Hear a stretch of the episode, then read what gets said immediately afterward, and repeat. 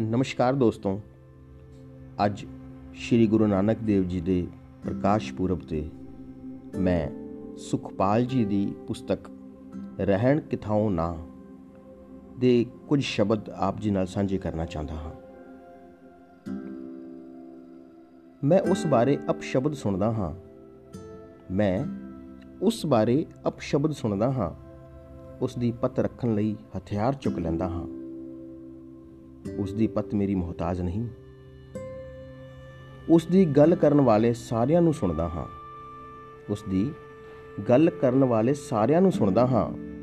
ਪੁਜਾਰੀ, ਵਿਦਵਾਨ, ਚੇਲੇ ਜੋਧੇ ਬਸ ਉਸੇ ਦੀ ਨਹੀਂ ਸੁਣਦਾ। ਉਹ ਆਪ ਤਾਂ ਕੁਝ ਵੀ ਨਹੀਂ। ਨਾ ਮੁਸਲਮਾਨ, ਨਾ ਹਿੰਦੂ, ਨਾ ਸਿੱਖ। ਮੈਂ ਹੀ ਕੁਝ ਬਣਨਾ ਜ਼ਰੂਰੀ ਸਮਝਦਾ ਹਾਂ। ਉਹ ਵੇਈਆਂ ਵਿੱਚ ਡੁੱਬਦਾ ਹੈ। ਖਾਨਾ ਬਦੋਸ਼ ਹੋ ਜਾਂਦਾ ਹੈ। ਉਹ ਵੇਈਆਂ ਵਿੱਚ ਡੁੱਬਦਾ ਹੈ। ਖਾਨਾ ਬਦੋਸ਼ ਹੋ ਜਾਂਦਾ ਹੈ। ਮੈਂ ਉਸ ਦੀ ਬਾਣੀ ਦਾ ਗੁਟਕਾ ਫੜਦਾ ਹਾਂ। ਬੂਆ ਟੋਕੇ ਬਹਿ ਜਾਂਦਾ ਹਾਂ। ਉਸ ਦੇ ਆਖਿਆਂ ਰੱਬ ਨੂੰ ਇੱਕ ਮੰਨਦਾ ਹਾਂ।